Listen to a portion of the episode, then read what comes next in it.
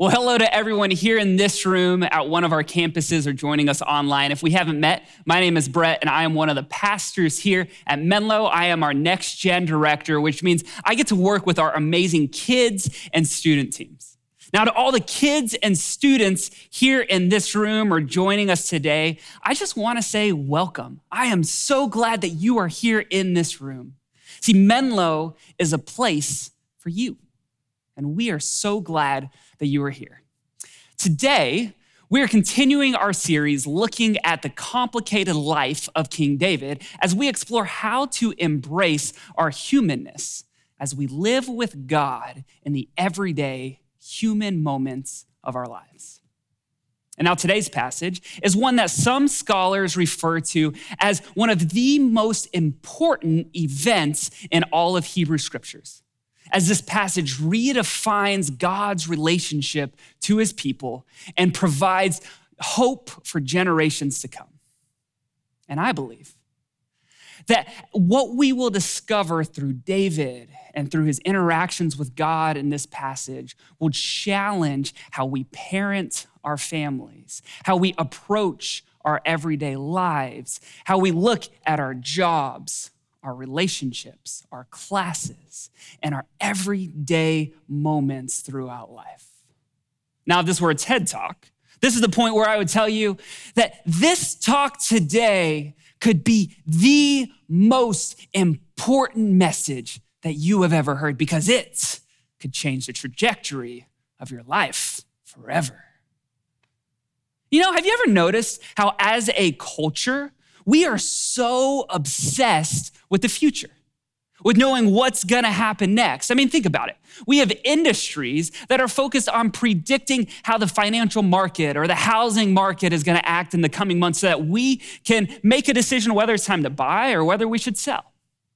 We have medical companies that can look at your DNA to let you know about potential health risks that you might have. We have meteorologists measuring or analyzing weather patterns over the years to see how climate is changing, to help us know how we can live differently today to change the way that life is going to be in the future. Even the movies. If you have been to a single Marvel movie in the past 10 years, you know that after the credits roll, there is always a short little tease about something that is to come. And so you sit through 10 plus minutes of names on a screen simply to see a little 30 second clip of something that probably doesn't make much sense, but it doesn't stop people from all over the internet trying to predict this is what's gonna happen. Get excited. You know, my wife and I, we've been married now for just over three years, and we've gotten to this point in our marriage where almost not a day goes by, definitely not a week goes by, without someone wanting to know about what's next. So, when are you gonna have kids? And my answer continues to be we have a one year old puppy, and we're waiting for her to tell us, you know, mom and dad, it's time for us to have a family. See, we want to know about the future because if we know what's next, we might be able to predict what's coming. We might be able to change what might happen, to anticipate the things that are coming. Maybe we can control what's going to happen. Today's event in David's life that we're looking at finds him in one of these what's next sort of moments. And as we've seen in previous weeks, David has gone from being this small, overlooked shepherd boy to the king of Israel now that Saul has passed away. And David has established himself as this powerful king who, as we talked about last week, has just brought the Ark of the Covenant into Israel. The Ark of the Covenant, which was kind of the symbol of God's presence in Jerusalem, was now here. And so I would invite you to open your Bibles or your Bible app to 2 Samuel chapter 7. And as we look at this passage, we're going to focus on three key movements in the passage. And if this passage walkthrough today were sponsored by Sesame Street, they would probably say that the three movements are brought to you by the letter P. So if you start to zone out, I encourage you look through the passage, see if you can figure out what are the three P's that we're going to be looking at today. So P number 1 David's plan. Verse number one says this When the king was settled in his palace and the Lord had given him rest from his surrounding enemies, the king said to the prophet Nathan, Look, I'm living in a cedar palace, but God's chest is housed in a tent. You see, God had established David's kingdom and brought peace to the land, but there's one problem. David looks out at his huge, elaborate palace that likely made people stop and stare. And then he looks down at the tent where God's chest is housed. And he thinks, this isn't right. God deserves better than a tent. But you know, I'm the king. I can do something for God, I can make this right. And so David goes to the prophet Nathan and asks him about it. And Nathan, probably thinking, wait, the king wants to do something for God? Wow, my job is easy. Of course. Why, why do I even need to ask God about it? Of course, God would want it. You're doing it for God. And so Nathan says this He says, Go ahead and do whatever you're thinking because the Lord is with you. I mean, God would be on board with someone doing something for God, right? Well, not so much. As we continue reading, we find out that that very night, the Lord's word came to Nathan Go to my servant David and tell him, This is what the Lord says. You are not the one to build a temple for me to live in. I imagine David sort of thinking, wait, God, what do you mean? Don't you understand? I'm doing this for you. Why are you stopping me? What's going on here? Well, for a moment, I want us to go back in time three to 4,000 years to the time of David to understand a little bit about the cultural context surrounding ancient Israel. Many in the ancient world believed in what John Walton, an Old Testament scholar, calls the great symbiosis. Now, a symbiotic relationship is one where two different species form this sort of long term relationship, benefiting one, oftentimes both species. This past week was Shark Week on Discovery Channel, which is a must watch event in our home. And there's this relationship between the remora fish and sharks that just always fascinates me. You see, remoras are these ugly looking fish who have this strange little fin on their head that allows them to sort of suction cup on the bottom of a shark. And so they hitchhike on these sharks, going through the ocean, eating the food scraps that sharks leave behind. And then when the, the sharks stop, the remoras go around the shark, kind of give their driver a car wash, eating the parasites off of their skin or off of their mouth, benefiting one another. Nature is awesome. Now, in a similar way, the people living in the ancient world often believed that the gods had built the world for themselves, but they sort of got tired of running it. So, what did they do? They built humans. And the humans existed to sort of keep things going. They would provide homes for the gods, they would work the land for the gods. And as a result, the gods would protect them. The gods might help them have food. There was sort of this relationship of you do this for me and I'm going to do this for you. And so rulers of nations, they would make it a priority to build their gods these huge, elaborate temples in order to ensure that God would be with them and God would bless them. So in David's cultural context, David's plan to build God a temple makes complete sense. God had just given Israel rest. Of course, now he's going to build God this elaborate temple because he wants to make sure that this time continues. Now, have you ever found yourself approaching God the same way? Thinking maybe, you know, if I pray before this meeting, then God's going to make sure it goes well. If I take my family to church this Sunday, God's going to start blessing our family. If I give my time or my money to God, then God is going to give me this job that I'm hoping for. God, I'm going to do this for you. Now I want you to do that for me. Now, maybe we would never actually say this out loud, but I don't think we have to look far to see elements of this great symbiosis showing up in our faith today. And here's the problem with that that I think David soon discovers the God of the Bible is not like other gods. Now, God continues speaking to Nathan, saying this I haven't lived in a temple from the day I brought Israel out of Egypt until now. Instead, I've been traveling around in a tent, in a dwelling. And throughout my traveling around with the Israelites, did I ever ask any of Israel's tribal leaders that I appointed to shepherd my people, hey, why haven't you built me a cedar temple?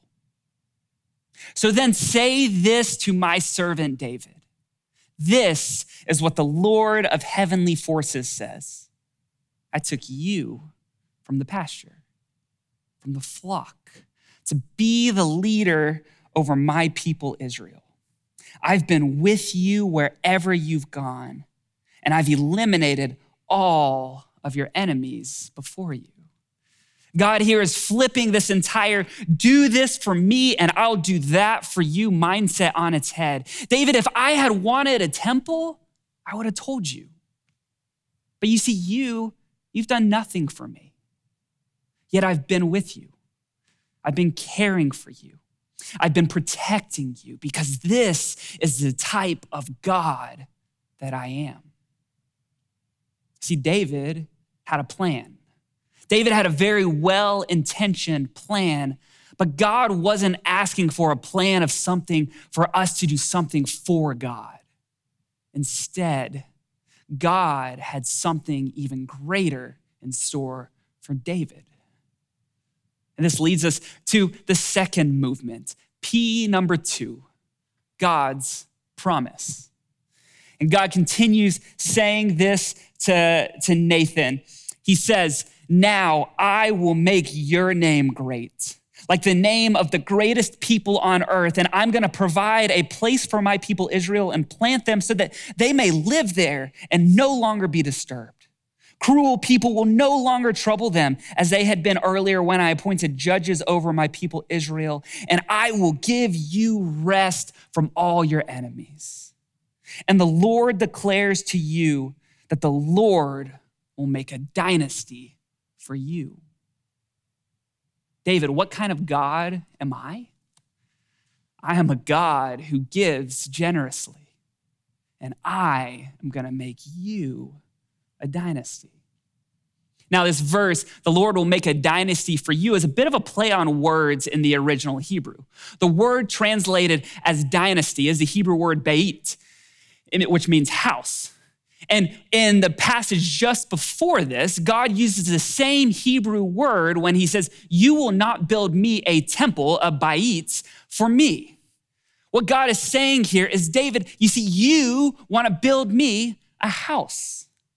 But no, I don't need a house from you.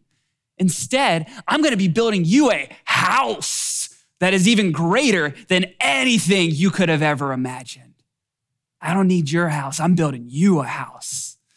The late pastor and theologian Eugene Peterson, he says this. He says, There are times when our grand human plans to do something for God are actually seen as big distractions to what God is doing for us. You see, David's building plans for God would interfere with God's building plans for David. He's saying the kingdom that I'm building here isn't what you do for me, but it's what I am going to do through you. See, David's plans, David's plans would risk him seeing God's promises right before his very eyes. I wonder if any of us are ever so tunnel vision focused about what we want to do for God that we're completely missing what God wants to do through us. And God continues to elaborate on his promise when he says this. He says, When the time comes for you to die and to lay down with your ancestors, I will raise up your descendant, one of your very own children, to succeed you, and I will establish his kingdom. He will build a temple for my name, and I will establish his royal throne forever. I will be a father to him, and he will be a son to me. Whenever he does wrong, I will discipline him with the human rod, with the blows from human beings but I will never take my faithful love away from him like I took it away from Saul, whom I set aside in favor of you. Your dynasty and your kingdom will be secured forever before me. Your throne will be established forever. This section alone could take up an entire sermon, but for today, I want to point out one important implication of this promise. David, he wanted to build a house for God's ark, the symbol of God's presence in Israel, because the house would be a permanent structure letting everyone know that God's presence was here among them. It's a field of dreams sort of mindset. If you build it, they will come. If you build it, God will stay. But here's the thing you can't control or confine God with a building. God is making a promise to David that he doesn't need to worry, that God isn't actually going anywhere that God would remain true to the promise that God had made to David's ancestors a thousand years before, and that God's faithful love now would be present for David and would be present for David's line for the years to come. David, you don't need to secure my presence or my love because it is already freely available to you. And that is a promise that changes plans. So, how does David respond? And this takes us to the third and final movement and the final P, and it is this David's posture. We read this Then King David went and sat in the Lord's presence. David sat. Once again, Eugene, Peterson says this. He says, This may be the single most critical act David ever did. Because leading up to this moment, we're wondering, what kind of king is David gonna be? Is David gonna be a king like Saul, who takes matters into his own hands, trying to control God? Is he gonna use his power to impose his will on others? Or is David going to be a different king. And then David continues by saying this He says, Who am I, Lord God? And of what significance is my family that you have brought me this far? But even this was too small in your eyes, Lord God. Now you have spoken about your servant's dynasty in the future and in the generation to come, Lord God. What more can David say to you? You know your servant, Lord God, for the sake of your word and according to your own will, you have done this great thing so that your servant would know it. This is why you are so great, Lord God.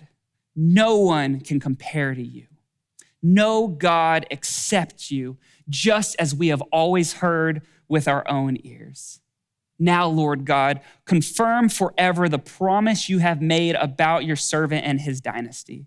Do just as you have promised, so that your name will be great forever when people say, The Lord of heavenly forces is Israel's God.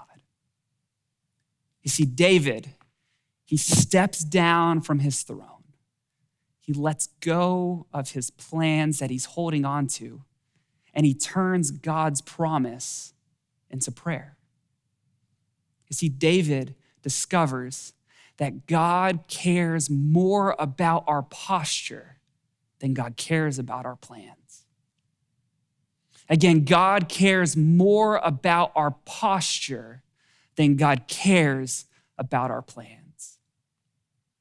What plans for your life, for your future, for your family, are you holding on to that you might need to let go of in order to take a posture of sitting before God? You know, in our go, go, go culture, it can sometimes feel as though sitting means that we're giving up. I mean, if we aren't moving forward, if we aren't prepping for what is to come, we're already behind. And people could have looked at David and said, David, if you don't build this temple, do you know what you're doing? You're opening us up to be attacked by other nations that do, do more stuff for their God. What are you thinking? But by sitting before God, David was doing more than any of his plans could have ever accomplished. You see, by sitting, David was entering into God's presence. He was becoming aware of what God was doing in and around him. And it allowed David to move forward as a king who's not just hoping that God is going behind him, but instead as one who is confident because God, the King of Kings, is walking before him. So, what does all this mean for our lives today? Well, to answer that, I think it's important for us to go back for a moment to the promise. See, God had said to David that his throne would be established forever, and God's faithful love would never leave. But as you follow Israel's story after David's death, you find out yes, David's son Solomon is the one who built his temple. And David or Solomon's son did sit on the throne and on and on and on. But eventually, as more and more of Israel's kings decided to take matters into their own hands and just push God aside, we find out that Israel gets overthrown, leaving many people to wonder what happened to God's promise. But throughout that entire time, God was still present behind the scenes, and God was remaining faithful to the promise. And about a thousand years after David, Jesus was born.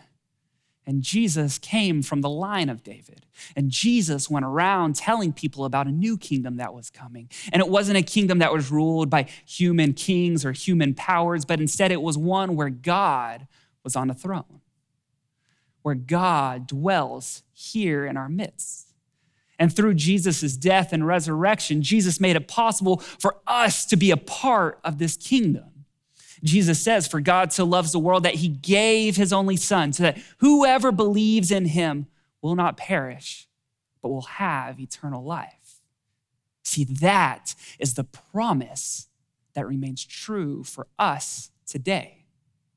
Jesus has made it possible for us to have life with God, life with the one who sits on the throne. So, as we close today, my invitation for us is to sit with God. And listen, I know that this invitation to sit with God is something that is so much easier said than done. Over the past couple of years, I've tried to make it a commitment to set aside time to be with God every single morning with my cup of coffee. But I'll tell you that even though I've made that commitment, when I sit down, my mind just starts to run. My phone keeps fighting for my attention, and it's hard for me to actually sit and be present with God. Because even if we want to sit, life doesn't stop. Work responsibilities keep coming. Kids need to be taken care of. Homework needs to be completed. Bills need to be paid. And sometimes it finds it's hard for us to find time to sleep, much less sit and be with God. And you know, sitting, stopping, that's risky. I mean, if we sit, what if God doesn't actually come through? What if God doesn't actually care about me?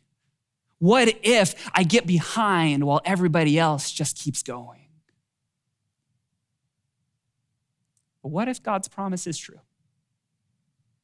What if God is sitting on his throne and that that God loves you and that God is with you and that God cares about you.